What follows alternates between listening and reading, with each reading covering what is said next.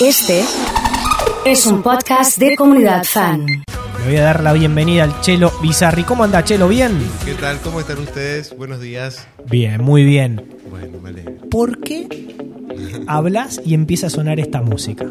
Y. Qué apropiado. no, bueno, justamente hoy se conmemora, este, el primero de julio se conmemora el Día Mundial del Reggae. Y, bueno, obviamente estamos recordando con su prócer, ¿no es cierto? con, con el gran Bob Marley. Y está buenísimo recordarlo también en un contexto social de donde, de donde nacieron todas estas esta, toda esta propuesta y donde nace toda esta música, como es Jamaica, por supuesto.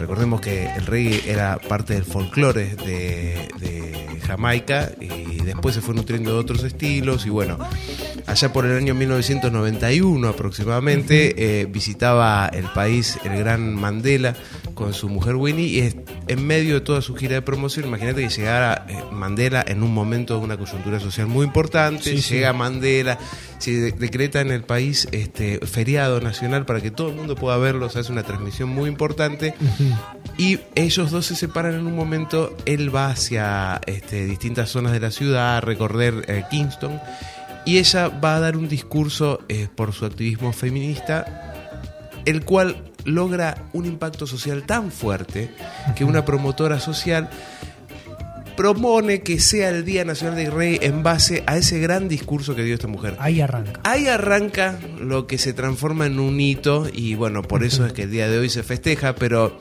digamos, es un es- tiene una carga histórica muy importante porque convengamos que veníamos de una revuelta importante, con todo un contexto. Esto no sucede porque sí, es bueno recordar que las días y las- los días y las conmemoraciones tienen un contexto y una razón de ser.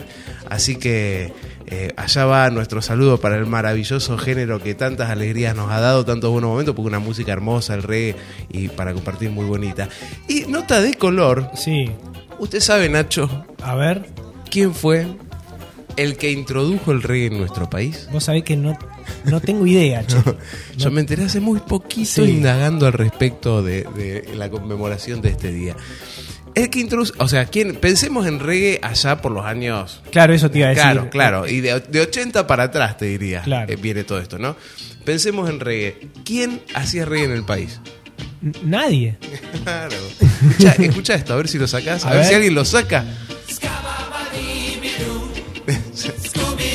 A ver si alguien di- adivina Claro. quién está cantando. ¿Quién está cantando? Está muy bien el groove. Vamos a vivir. Y acá ya te, da- te hue- huele a, a reggae nacional de la época. Hay olor a Sucundum. Segundo. ¿No? Hay olor a las olas y el viento sí, acá. ah, Hay olor a las olas y el viento. No te sí. puedo creer. Créeme que el introductor del reggae en el país fue el señor Donald. No te lo Mirá puedo sorpresa, creer. ¿Viste? Increíble. Para mí también Un fue una precursor. sorpresa. Un precursor, sí. Convengamos que, a ver, uno ahora habla de reggae, escucha una música, entre comillas, muy amable. Quiero decir muy amable en el sentido que es súper llevadera, muy agradable, la podés poner de fondo, te acompaña. Una música que, que no te atraviesa, no te dice, pará, escuchame, no es como el punk. Claro. El punk o lo escuchás o te corres porque te pasa por arriba. Exacto. Lo mismo con ciertas bandas de rock, bueno. Pero convengamos que el reggae en esa época, estamos hablando del 74, si no recuerdo mal, el año de este tema, este, en una Argentina tanguera. ¿sí? Claro, no era un marco para que Donald aparezca con esto, ¿no? En, en un contexto de una seriedad, de una formalidad, esta música no estaba muy bien vista y además era muy novedosa. ¿No es cierto? Sí, sí, sí, sí. Porque si bien fue el folclore jamaiquino durante años, ¿no es cierto? Eh, cobra relevancia a partir de los años 50 a nivel internacional y la información viajaba mucho más lento. Bueno, el tema es que Donald, no sé ni cómo, llegó a escucharlo y se hizo un tema que es este que estábamos escuchando de fondo. Escaba bidú bidú. Sí, Escaba bidú bidú, así es, ¿no? sí, exacto. Uno lo ve a Donald con Claro. esa cara, vos decís, Donald tranquilamente podría ser un gerente del banco Bisel. eh, eh, Bisel claro, pero el tipo, no sé. de los arroyos. Estaban de moda. exacto, no, no- no, no sé qué circunstancia lo ponía para escribir Exacto. Escaba bidú Sí, bidú, sí, ¿no? sí. Bueno, y sí, entre, Y se ve que entre las olas y el viento Claro. de Sucundum apareció el reggae en su vida y hizo este tema. Pero así se introdujo en nuestro país. Sí, notorio porque obviamente ya iban naciendo grandes, a pasos de los años 80 iban naciendo las grandes bandas como Sumo. Sumo tuvo una versión paralela Mira. donde el gran pelado Prodan hacía eh, reggae del más puro. Eh, hay, ¿cómo se llamaba el nombre? De los Hurlingams. Ah, mira. Ahí tenés. Mirá lo que hizo el genio. Le puso nombre. Sí, sí, sí. Los Hooligans son una, un, La, el- de- de la banda de Inglaterra, claro, los sí. hooligans, Son exacto. picantes, picantes. Y él con ese nombre hizo una banda de reggae lo más pacifista del mundo. Totalmente, un, grande. antagonismo. Sí, absoluto. Si tendrías, Chelo, que marcar eh, dos, ya, ya marcaste algunas, pero Sí. obviamente en, en tu rol de músico, Sí. dos o tres características de este ritmo, ¿qué, qué destacarías? Mira, es el, el- si bien uno lo escucha y lo identifica rápido, que yo creo que eso es una de sus virtudes más grandes, vos escuchás reggae y sabés que es reggae, todos escuchamos reggae y decís, ah, reggae. Su, su rítmica, su espacialidad, viste que tiene, no, no, está apretado en la métrica, en la rítmica. Yo voy tratando de tirar eh, Sí. frases musicales y que se comprendan al mismo tiempo. Este, es muy espaciado, viste donde aparece el redoblante, donde aparecen los bombos, la distancia del bajo. Es un ritmo que te permite bailar sin efusividad. No es como el ska que te pide, te exige el salto. ¿sí? Claro. El reggae lo que tiene una parsimonia que te lleva a pasear de la mano y te invita a escuchar. Y ojo, generalmente estamos acostumbrados a escuchar el reggae cantado, el reggae, de la- obviamente de las canciones de Marley o del nuestro reggae nacional con las innumerables bandas que lo han representado. Pero ojo con el reggae instrumental, que el mismo León hacía muchos temas, este, fusionado con algo de blues, fusionado con algo de jazz, fusionado con, incluso en muchos casos, con este, música clásica. Hay muchísimo reggae para indagar. Si quieren, un día podemos especializarnos Sí, en eso, sí, sí. porque te metes en un viaje donde la música te pinta el cuadro de fondo, digamos. Y es muy lindo porque, eh, o sea, ¿qué, te- ¿qué estás haciendo en casa? ¿Te pusiste a limpiar un rato? ¿Tenés Claro. un tiempito que venís de un trabajo y te vas al otro? Como me pasa a mí que voy de uno al otro. Bueno, te pones un reggae de fondo, te acompaña, te metes en tu mundo y estás ahí en, en ese, en ese trance que propone este tipo de música que es muy relajado, Mirá, muy lindo. acá Beatriz dice, a mí el reggae me calma, me transporta, me lleva de ¿Viste, vacaciones, Beatriz? ¿no? Sí. Claro, y pensando un poco en, en la parte de las letras, Sí. siempre están vinculadas a cuestiones positivas Sí, o de algún amor, siempre apuntando a algo, viste, Sí, sí, es eh, muy optimista. que si bien se, debe- se caracteriza como gran parte de los ritmos musicales por algún momento ser parte de alguna protesta Claro. o algún reclamo, Sí. eh, siempre apuntando a la parte positiva Sí, de eso, ¿no? sí, en sí, busca de la sí, paz, del amor. sí, de... Tal cual, sí. Es, es que también en un punto era parte de la conciencia social desde el punto de vista donde se la tomaba. O sea, el plan no era salgan, rompan todo, sino este aguantá, para relajemos un poco, reflexionemos, somos hermanos. Es otro el dilema y otra la idiosincrasia de la búsqueda, de la propuesta.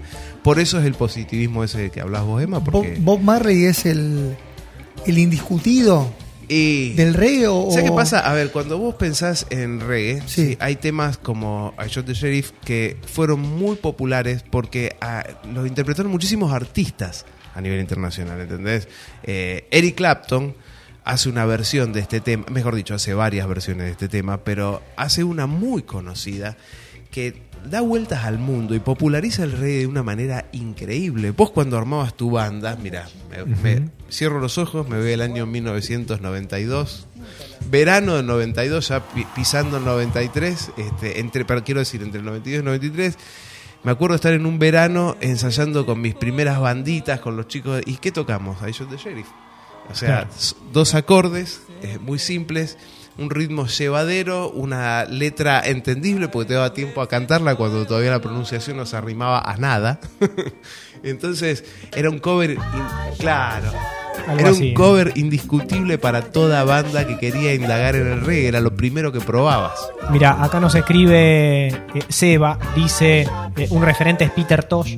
Claro, Seba. El Nati Combo, también dice Christian, como reggae instrumental. Si Sí, tendrías que sí, nombrar alguna banda o solista más actual, tal vez por ahí un poco más popular, ¿con quién te quedaría, Chelo? Mira, eh, yo escucho de todo.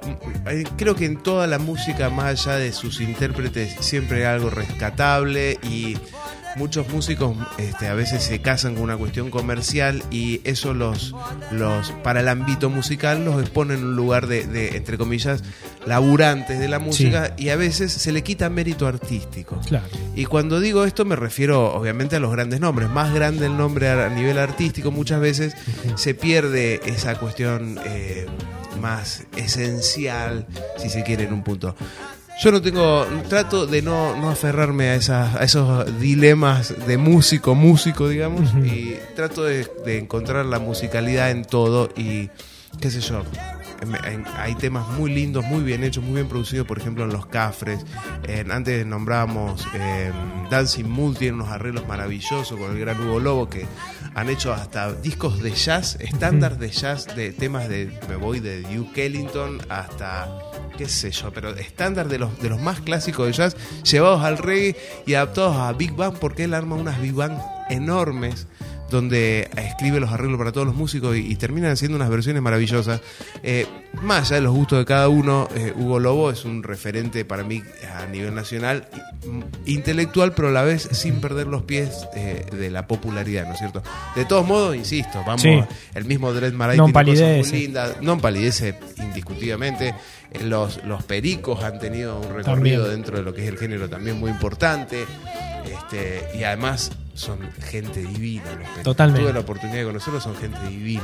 Muy Porque tienen eso también, Sí, ¿no? Respiran sí. buena onda. Fidel Nadal, me acuerdo Sí, ahora. sí, claro, otro referente Claro, sí, totalmente. Sí. Siempre, siempre viste como en todo esto, esto que decía, siempre hay uno eh, que es el más, entre comillas, más contestatario, el, el- el más picantón, por decirlo de alguna manera, y después tenés los más, eh, los cancioneros, después tenés los más románticos, hay para todos los gustos, bienvenidos que sea así, ¿no es cierto? Totalmente. Pero bueno, allá a, a buscar cada uno a, A viajar. claro, a viajar, a disfrutarlo. A claro. viajar. A viajar bien, ¿eh? no Sí. recomendemos nada. No, Claro. no, por la duda, estamos con vaya con reggae el fondo, también. Claro, claro, hace tu viaje. Chelo, muchas gracias como siempre. Muchas gracias a ustedes, chicos. Buen fin de semana para todos. Ahí pasaba el Chelo Bizarri en el Día Mundial del Reggae. Y obviamente, con reggae nos quedamos